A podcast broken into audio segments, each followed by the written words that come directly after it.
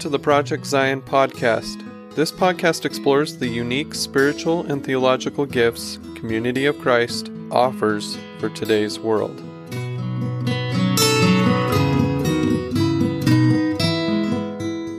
Hello, and welcome to the Project Zion podcast. I'm your host, Carla Long, and today you're listening to the series Holy Grounds, where we talk about all things that are holy.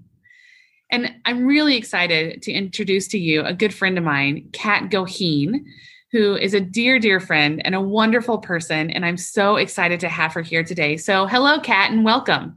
I am so happy to be here with you, Carla. So, Kat, before we jump in, I would love to hear about you. So, would you please introduce yourself for us? Of course, of course. I live in Vancouver, BC, but I grew up in Independence, Missouri.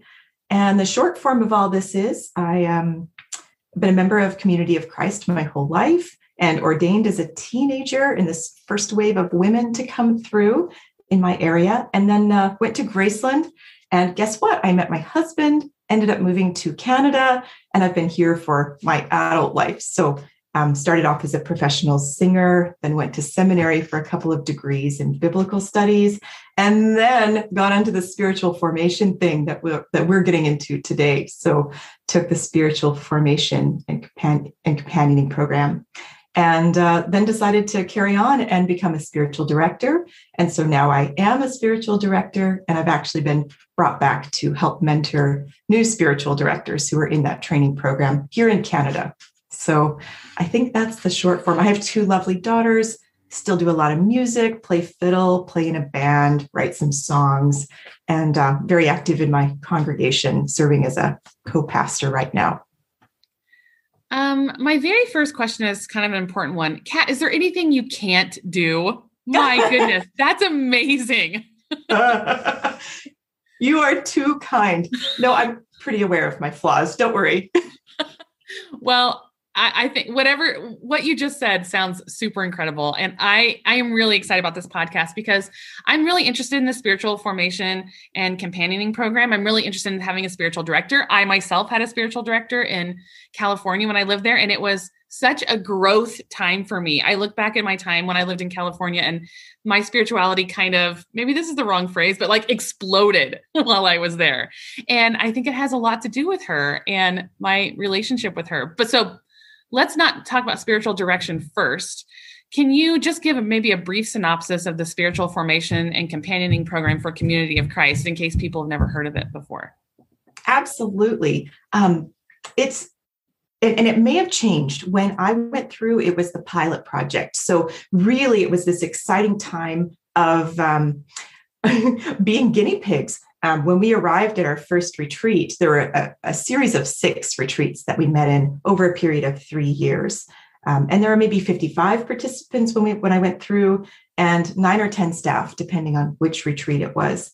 Um, and those staff were all community of Christ. Plus, they would bring in outside mentors who would teach us, you know, one or two per session, just so vibrant.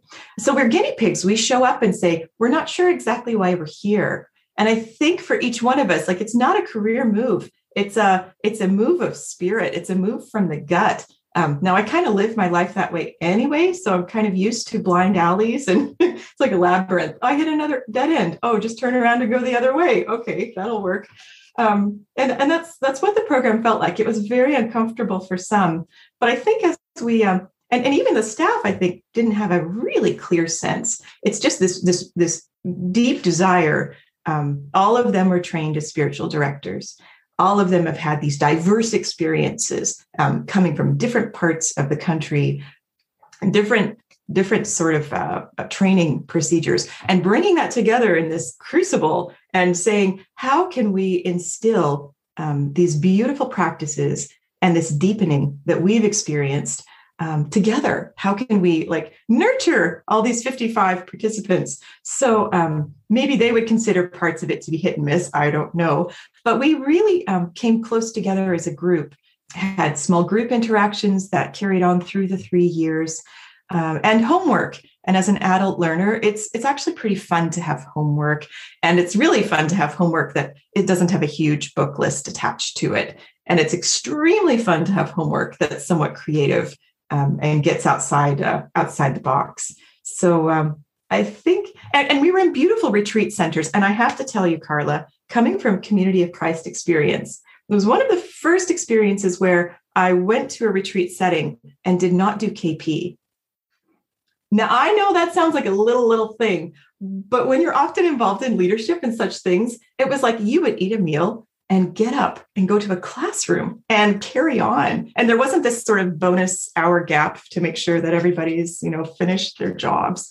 I don't know. It kind of felt uh, like a spa, uh, you know, in that way, just because, you know, in our context, um, there's always, well, work and prayer. Um, so I, I, think we still had that sense of work and prayer because the schedule was um, fairly extensive in the day. But uh, but that was that was somewhat liberating to do that in uh, in our in our context just a small thing. And we were in beautiful retreat centers. I know the settings have changed, so I don't want to talk up those specific places too much, but um, uh, so much beauty in nature and uh, and time. There was space to experience that too.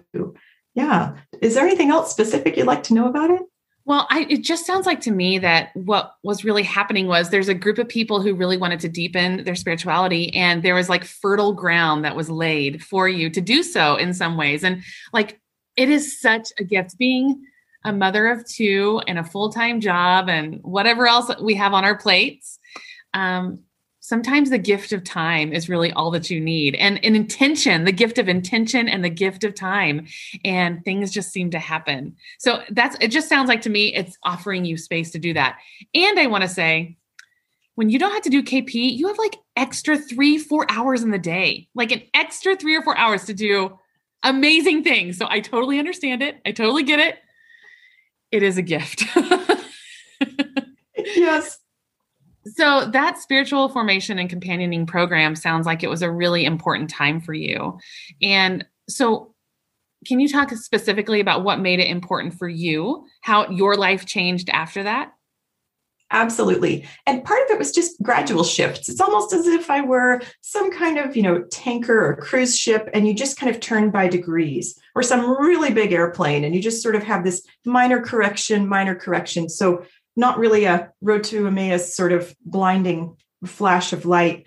But um, I had, I mean, I came into this having gone through like 10 years of seminary and, you know, having kids and 10 years of seminary and, and uh, really in my head, and and and you know somewhat somewhat um, uh, feeling that everything had to have a, a purpose like like really um, really struggling with the idea of doing the spiritual formation. Because even in in seminary where i was here in vancouver it almost seemed that the spiritual formation was sort of the soft side of what we were doing the uh, more of the feminine side and it was more the uh, hard analysis and translation and sort of grasping the material and exegesis and all that stuff that was more uh, valued. Now, that could have just been me, but I don't think so. I think that might have been a value that sort of was out there. Um, so I, I actually had to to find a space um, of, of listening to my heart, listening to my gut, and doing this, even though it didn't feel um, like it had the goodies attached to it the way that that other did. So for me, it was this real descent from my head into my heart. And as I have learned again and again, that is the journey. That is the journey. That's kind of that's the eye of the needle. That's the way in. And I am so grateful. Um, it was actually my husband saying, you need to do this. And i'm like but it doesn't make any sense. And it's expensive. And you know i have to go to america. And you know it's it's a lot of time away from home. And he's like you know what? I hear you talking about this and you sound like you're conflicted but it, actually honestly this is the next step. This is it. So god bless god bless john um, for making my helping my discernment become clear. So how did the program once i was there work? Well i just fell into the space of trusting trusting the process. And and i think that made all the difference. I think that's becoming my my life motto. Let life unfold. Trust the process. Don't push the river. Like actually just just do the work. Just be there and be present. The mo maybe gosh maybe the the thing that's the most formative is being around um, so many people who are really dedicated to deepening really dedicated to the spiritual path because there's a sense in which being around these wonderful people is like a jump start. Um, it just it gave me the opportunity to access places in myself that I was not comfortable with or familiar with. It's almost like training wheels, spiritual training wheels.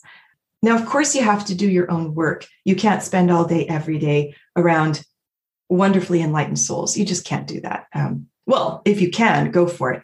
But um, that's usually not the way life works. You have to be your own um, or find your own space for that.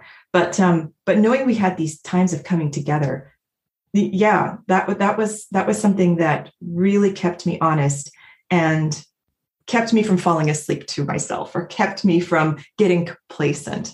Um, now, the other gift you were talking about the gift of not having KP, the gift of time, but the other gift is the gift of deadlines.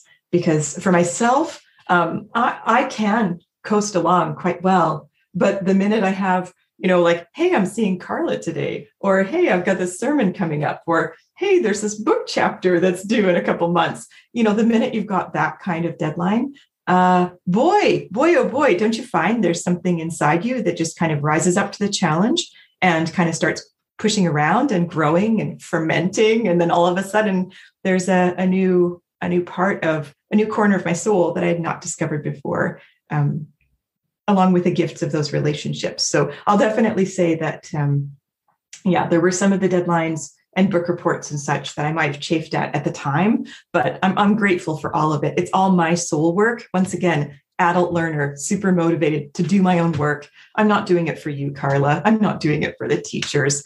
I'm doing it because because uh, I signed on for it and uh, really care about it. So yeah, how does it change me? It uh, it opened and it opened the door um, like being around these wonderful community of Christ spiritual directors, because I'd been around a ton in seminary, but uh, to see our flavor, like what does it look like in our um, in our culture, our context, where typically I would think of an evangelist as having the kind of ministry that a spiritual director would carry, that one-on-one, very intimate, um, somewhat of a mediator I mean, without the sacramental piece of it, but still that sort of approach, like what does it look like? So I loved seeing that embodied in all of our nine or 10 wonderful staff who were there. And it, and it got my imagination going. Um, when I started SFCP, I'd had a spiritual director pretty steadily for 11 years. So I was very familiar with um, with the idea of it. And like I say, it was it was in the culture that I was in in seminary. But uh, but I wasn't sure that I would be a good candidate to become a spiritual director. I kind of was concerned I would worry too much about my people's stuff, you know, kind of take it on and not to let it sit lightly.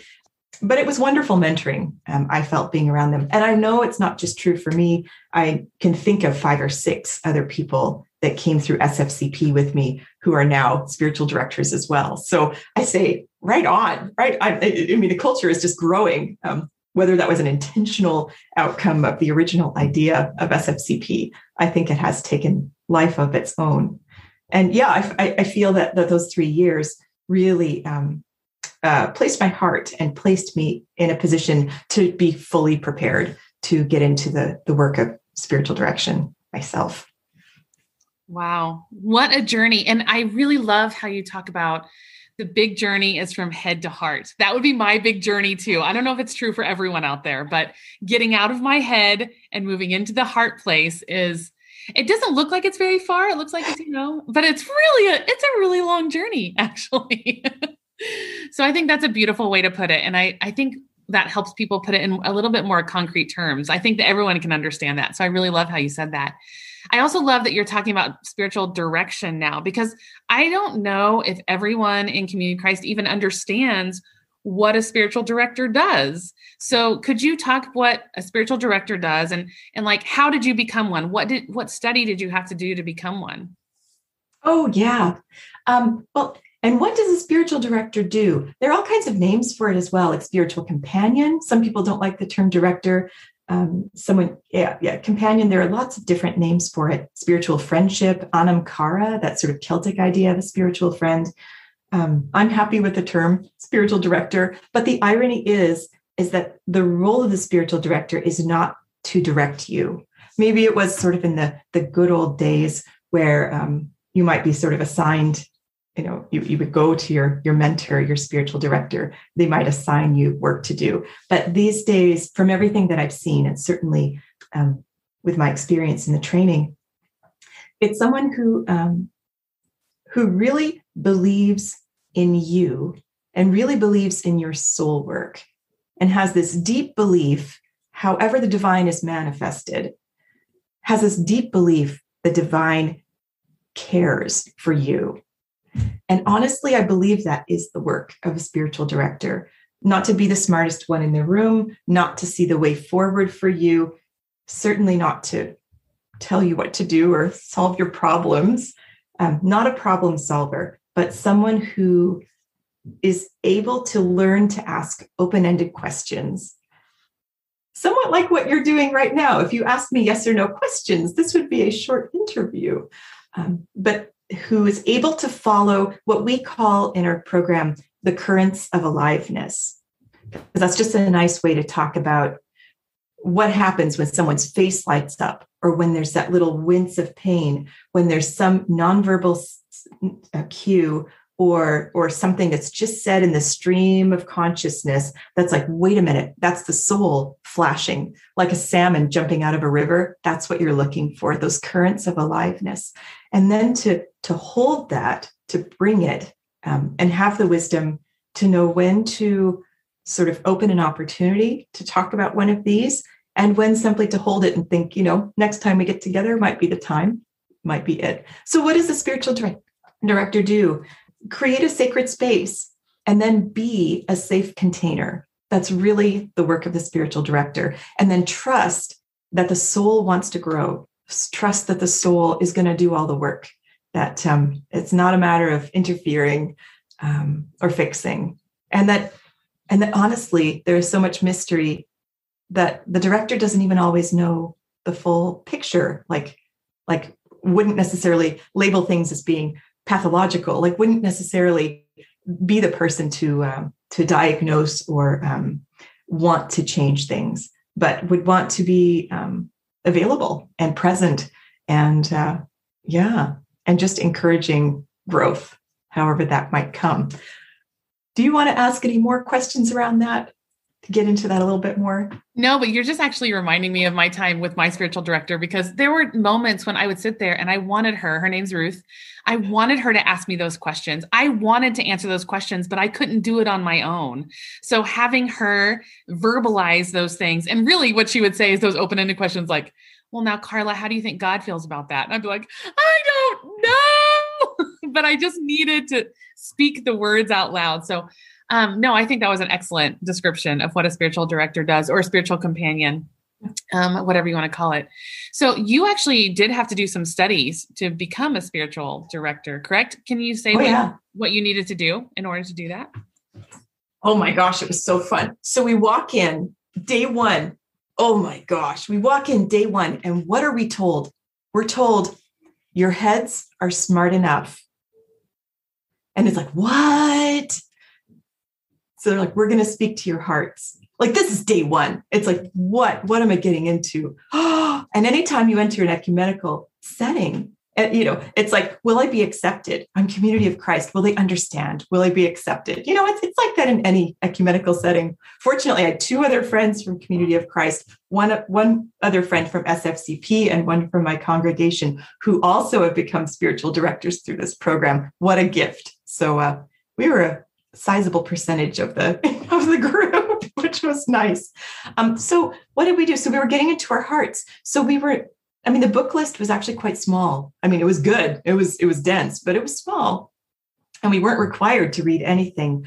We did um, we did projects um, that we created that were completely open ended. Like Carla, seriously, it was one paragraph description. Like talk about the work of soul, and then it's like, and you might create four to six pages. Or maybe you'll paint something and do an artist statement, or maybe something else like this, completely open ended. And, you know, I'm sitting here going, where's the catch? Where's the hook? And I'm looking at the book list and I kept going to my mentor, well, you know, and they're like, eh, eh, you know, this is not seminary. This is not. So it was even a step more diffuse from SFCP, um, like, you know, opening the gates and let the cattle run, like, here you go. Um, and honestly, then the work is completely for yourself completely for yourself. So there were these nine projects over the space of two and a half years.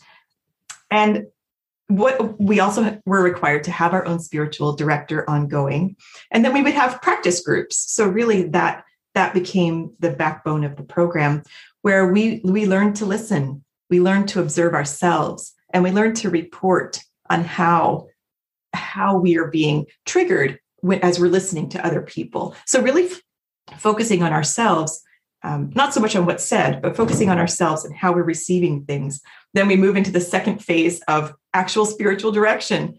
And the first time my mentor called me her spiritual director because I had listened to her in this first uh, this first round.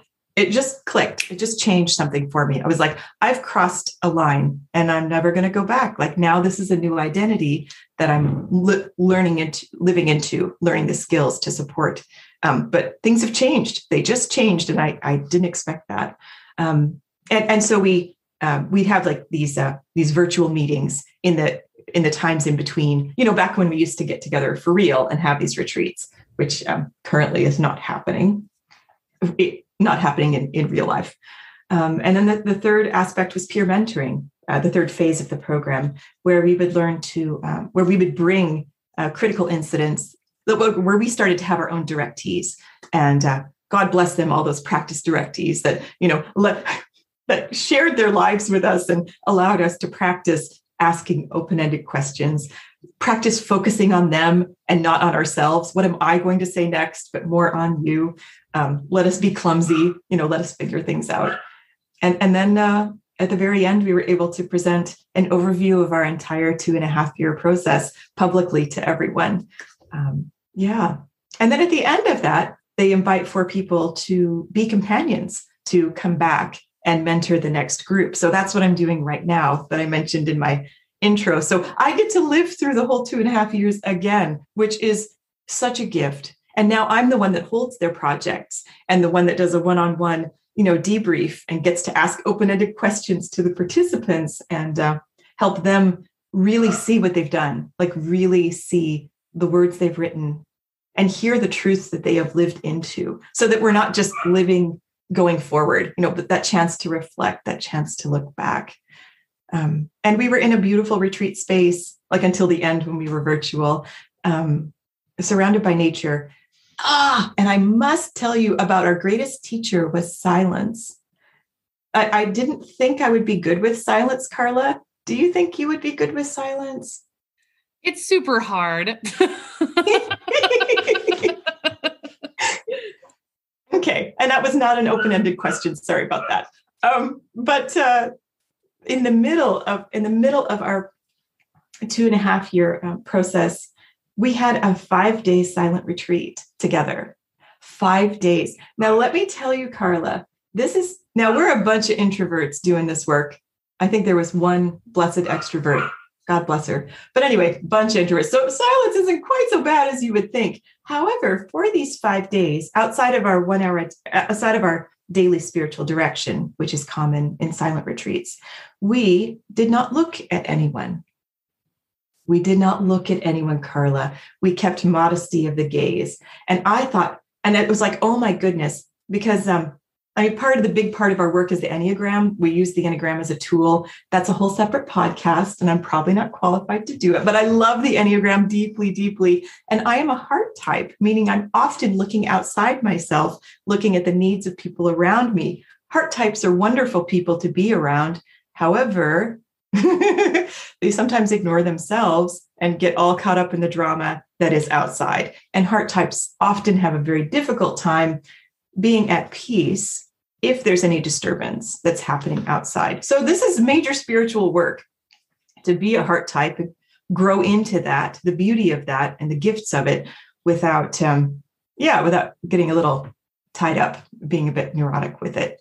So a full 5 days of of feeling people's presences, sitting and eating meals together, not making eye contact, not not speaking with your roommate you know just just doing that and i tell you i loved it. Absolutely loved it. I was so sad to come out of that five days of silence. It was uh, a little bit of anxiety actually. It was a beautiful experience. Having no pressure no schedule like just walking the labyrinth. What's next? I think i'll journal for a while. How long? Until I get tired of sitting on this rock. And then maybe I'll get up. And like, what does my body need? Oh, well, usually I have a snack about now, but I'm okay. Like there was just this real peace and quiet of, um, I, I mean, I was my own companion. And I look outside to nature. It's the ravens flying over. Oh my goodness. All day long, ravens, ravens, ravens, just beautiful. And uh, and the ocean, like we were in a beautiful place. So just observing what's there and just the quiet. Like I would finally found that place of getting through all those layers of distraction and busyness to see them for what they were you know to maybe struggle with them a little bit and then uh, and then to settle in. And then i don't know god took on a different quality. There was this this companionship of silence in silence um, that was very uh, nurturing that was very um, loving and really saw me you know completely for who I am. I couldn't see all of it, but it was just just really transformative. So I have to say, silence. Mm, it is so worth trying, especially in uh, in in a, a, space where there's someone who can hold you. There's a container that's there. If there's um, someone who can offer you a listening ear, um, so you don't feel utterly on your own. I felt really close to everyone. And by the end, my mentor was thrilled. He was like, I think this is something that you have needed to get out of people pleasing in a new way, in a new way of understanding. Oh, I see this for what it is. And I can be with myself and silence and quite content. So that's another good teacher. I mean, you made silence sound really attractive. really attractive. That's that is amazing. Five full days whew, anybody who knows me in real life would know that I would have a difficult time with that. But there, there is something sounds that sounds very freeing about it, especially when you kind of quote unquote have to do it and everybody's doing it. So there might be a little bit of that peer pressure too, um, which I would probably need in order to do it. In order to do it, wow, it just sounds it sounds great. Um, so when you talk about spiritual direction, uh, it kind of sounds a little bit like therapy, but it's not therapy, right? Can can we talk a little bit about the difference between therapy and spiritual direction and like yeah, how are they the same and how are they different? Probably more how are they different. Well, absolutely. And I remember the first time I went to a spiritual director, not knowing like what am I supposed to say? Are you judging me? Like am I supposed to do something or share my deepest darkest secrets? Is this confessional? Like what exactly is this um, and once again you hear my personality come out wanting to make sure i do a good job you know. Did i did i tick all the boxes? Did i get it right? Um, so maybe not everyone does. But in the people that i've seen for the first time there's a lot of question mark. And i think the biggest the biggest thing is i've already alluded to that a spiritual director is there to receive what's offered. And what's offered is good enough. Like what's offered is what the soul wants to share. Like that's and even as you say carla with your director ruth that um, you wanted to dig in, you wanted to be there with the big questions, but you know we can't see them. Like we see everything cloudy. We can't really see ourselves. Um, I, I, think that's always true. We are mysteries. You know, we we unfold. We, we don't know. So so what? How is it different? I think it's it's mostly that idea that um, the spiritual director may not always know best, like may not always be the the expert that's addressing like I say, a pathology that's addressing something that's wrong with you and trying to fix you. And I think that's that's actually um, an important piece to sort of uh, to have it to have in your heart as you go into this. Um, it is an opportunity for transformation, and I know that in in my own work with people that sometimes things get very deep very fast with no real intention, no real intention like let's get out our shovels and go excavating, but um, the it, it's such a beautiful thing to be listened to and to have someone care about you because they see how precious you are. It's, it's not just even a, a charisma, personality, one on one thing, but just to have that sense um, of the preciousness of who you are as a creation, of who you are, um, because you're already beloved, you're already um, gifted by God um, to see you in a different way than you see yourself. And there's something about being with this person, whether it's on the phone or a computer or face to face, that um, that really releases the heart and the soul into into presence, into presence, and into voice. and you'll catch yourself saying things like, "Oh, I didn't," I speaking yourself into truth. I didn't know I felt that way. Oh, that's not interesting. Who said that? That was me. Um, at least that's happened to me a bunch of times, and I've witnessed that as well. Um, so, how is it different? I think it's just not having necessarily that therapeutic lens on it, that there's something wrong with you that needs to be fixed. Um, and understanding that the person who is sharing with a spiritual director has their own wisdom and their own copyright on their life, their own their own um, frame frame to tell, and that it's just that desire to grow that in some way brings the growth.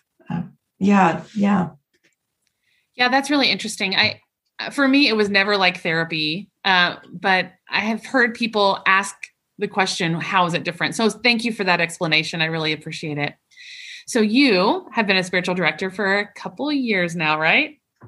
Um, probably a full spiritual director for one, believe it or not. It feels like forever. I know, I know. Wow. Yeah. Like I finished uh, during COVID, so it's a year. Yeah. Yeah, it's been a year. That's that's true. Uh, so, what do you love most? What do you treasure most about being a spiritual director? Oh, oh. I I I treasure spirit being my, the thing I treasure most about being a spiritual director is the way that I am absolutely fully present with another person in time. Like for me, it's just the perfect experience of kairos time where everything slows down. And even if the phone rings, even if there's an actual interruption, my dog barks, he barks a lot. Even if something happens, that there's absolutely no disruption, that it feel I feel so close to what matters most. And I feel absolutely no sense of multitasking. Like I really feel my truest self when I'm doing this work.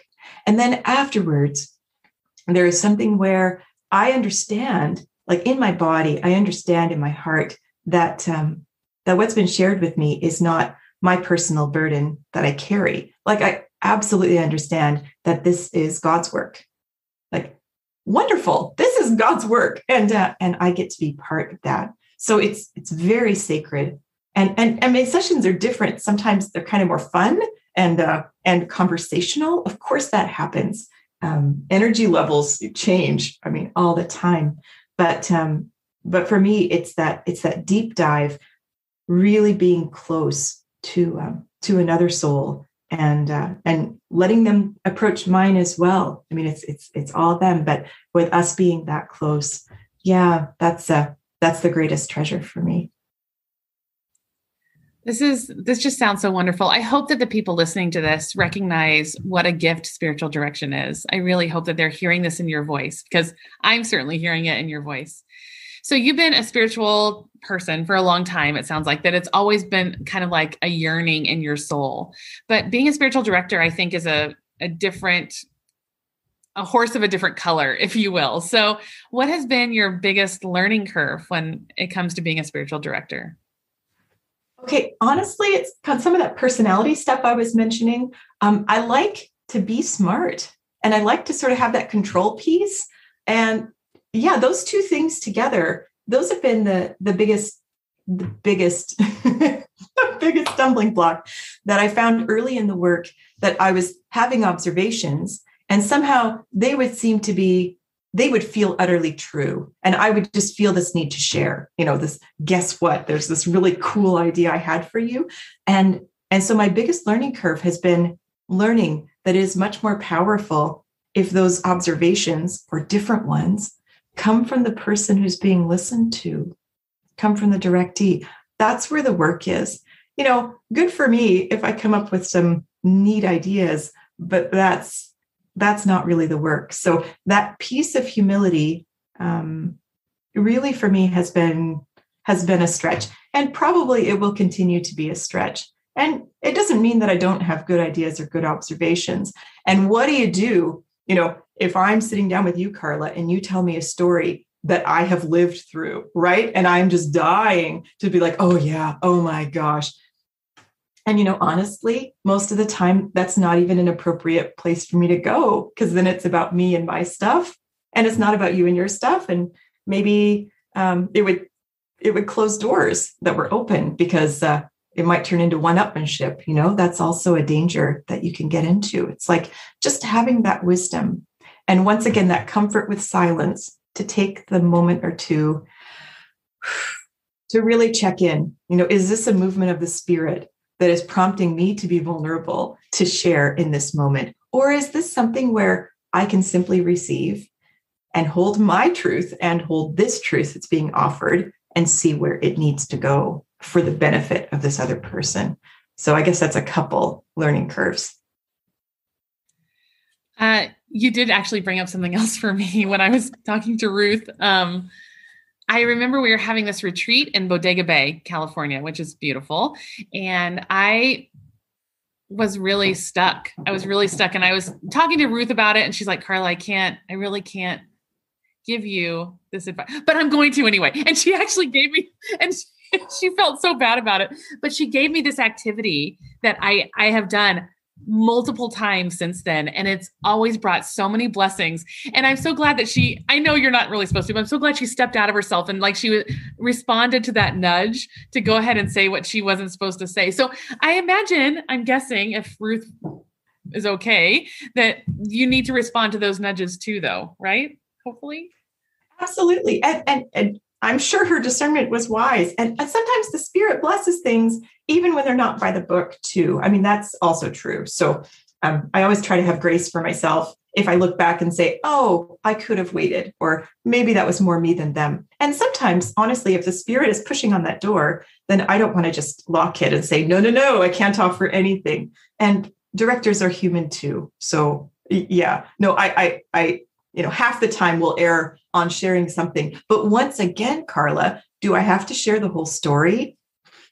No. And so just that that refinement, that learning process. And as you say, I'm a new director. I just I, I love being around directors. They're just such marvelous people. Not that directors listen all the time, right? You kind of get on.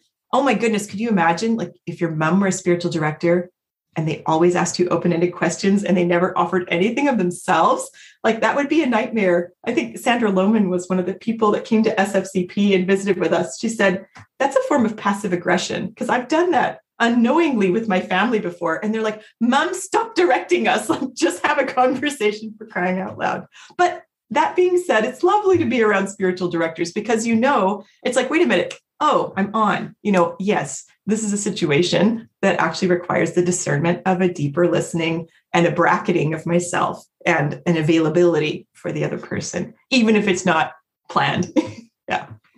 Uh, I'm so glad that Ruth didn't mess up. And I'm sure she's not listening to this podcast. but just in case she is, I still love you, Ruth. Um, so I hope, I, I'm pretty sure what you have offered to us today has maybe spark some people's interest if they had never heard of spiritual direction before. And maybe they want to look into getting a spiritual director of their own.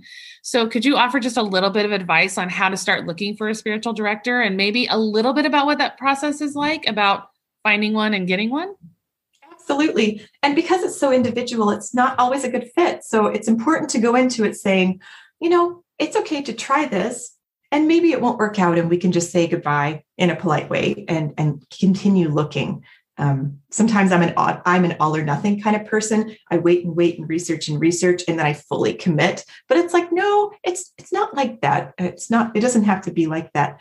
Within the community of christ i would look to katie harmon mclaughlin because she keeps a the clearinghouse the list of people in the community of christ who have trained as spiritual directors and there's also the SDI, Spiritual Directors International website, um, that has people from all faith traditions. It can be really helpful to have someone from a community of Christ background as a spiritual director, just as a shorthand.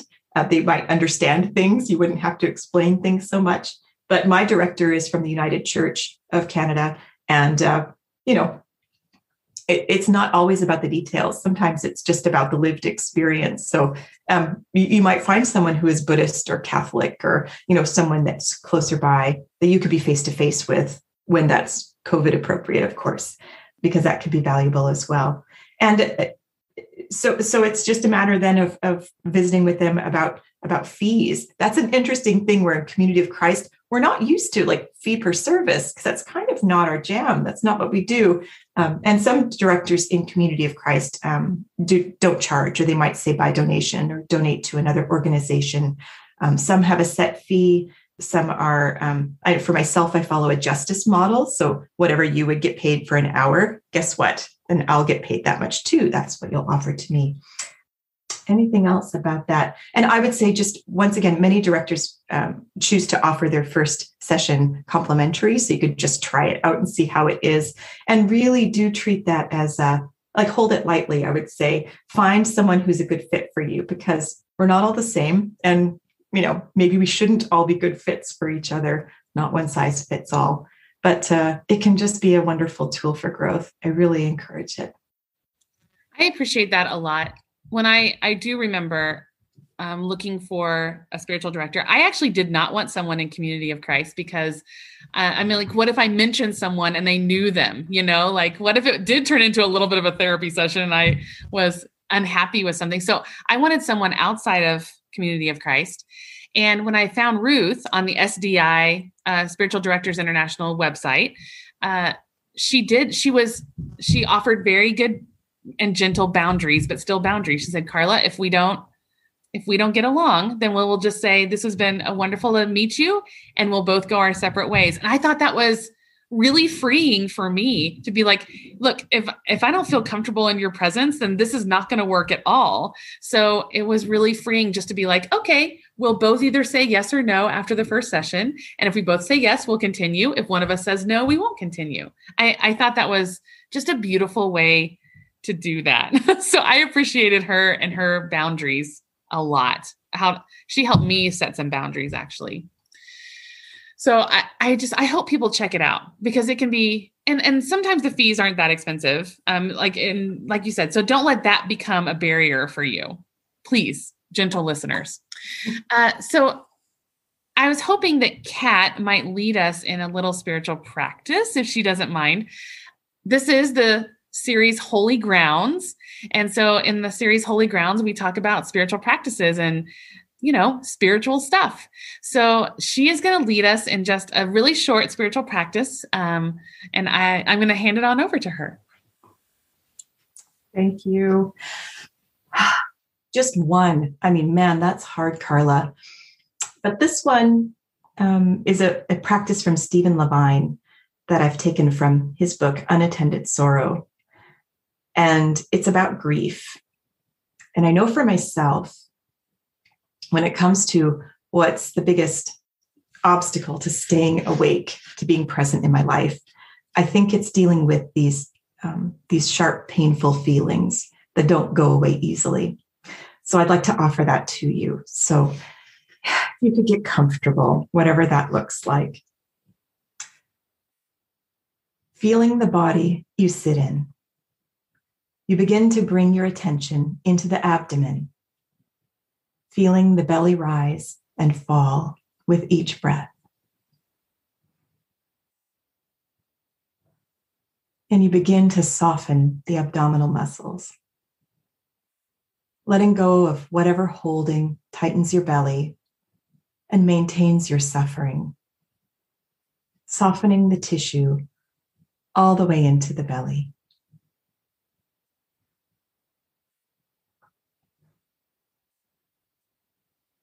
Make room for the breath as it breathes itself in soft belly.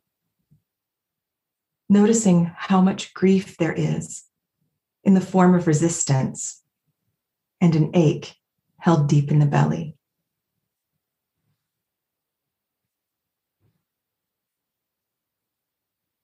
So much fear and armoring. Let it all float in soft belly not hardening it to suffering, just letting it be in soft belly, in merciful belly. Let go with each inhalation, softening the belly. Let go with each exhalation, making peace. Soften the belly to uncover the heart. Each exhalation lets out the pain. Make room for our life in soft belly.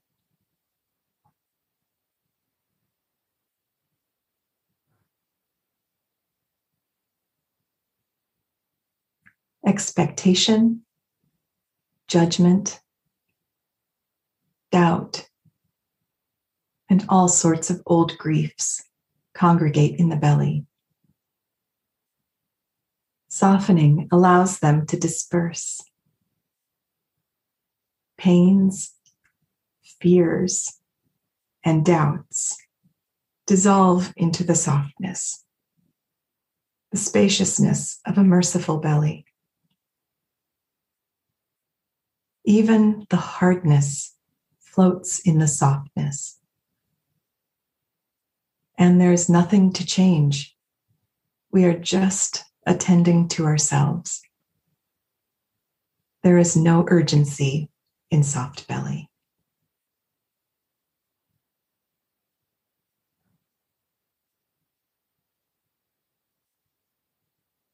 There is room for our pain in soft belly.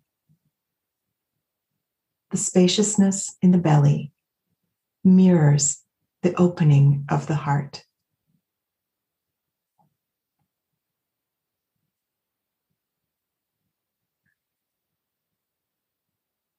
When you open your eyes, maintaining this increased awareness, notice at what point the belly tightens once again.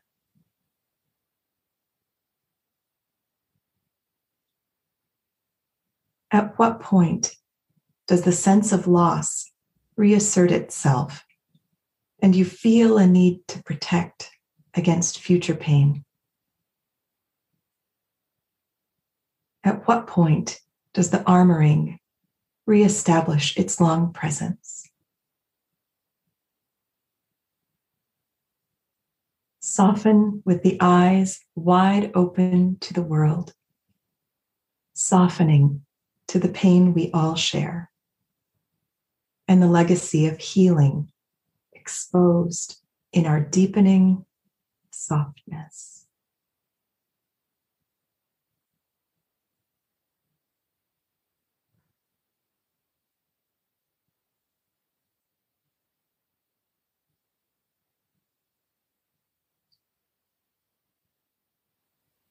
And we give thanks for this experience.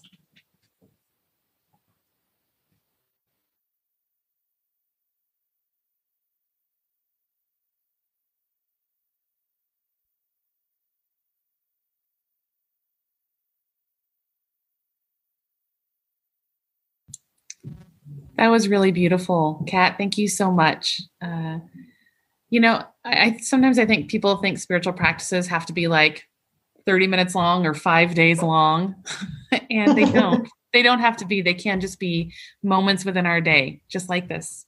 So I appreciate that very much. Thank you so much. And so, Kat, I we've come to the close of our podcast. Is there something else you wanted to say that I didn't ask, or something else that came to mind that you wanted to say? Oh, I I love this work so much, um, and it it just deepens my love for I don't know creation, humanity, um, the hope that's within us, the script in the world that is positive and optimistic and leads to life.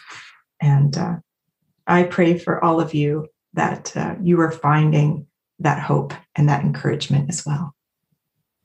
Thank you so much, Kat. It's always a joy and a pleasure to talk to you. And I appreciate you, all of your wisdom that you have given to us today. And Carla, you are a shining light, and it's my pleasure to spend time with you. Thanks again.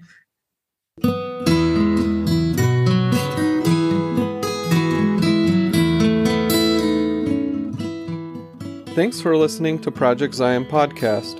Subscribe to our podcast on Apple Podcast, Stitcher, or whatever podcast streaming service you use, and while you are there, give us a five star rating. Project Zion podcast is sponsored by Latter day Seeker Ministries of Community of Christ. The views and opinions expressed in this episode are of those speaking and do not necessarily reflect the official policy or position of Latter day Seeker Ministries or Community of Christ. The music has been graciously provided by Dave Hines.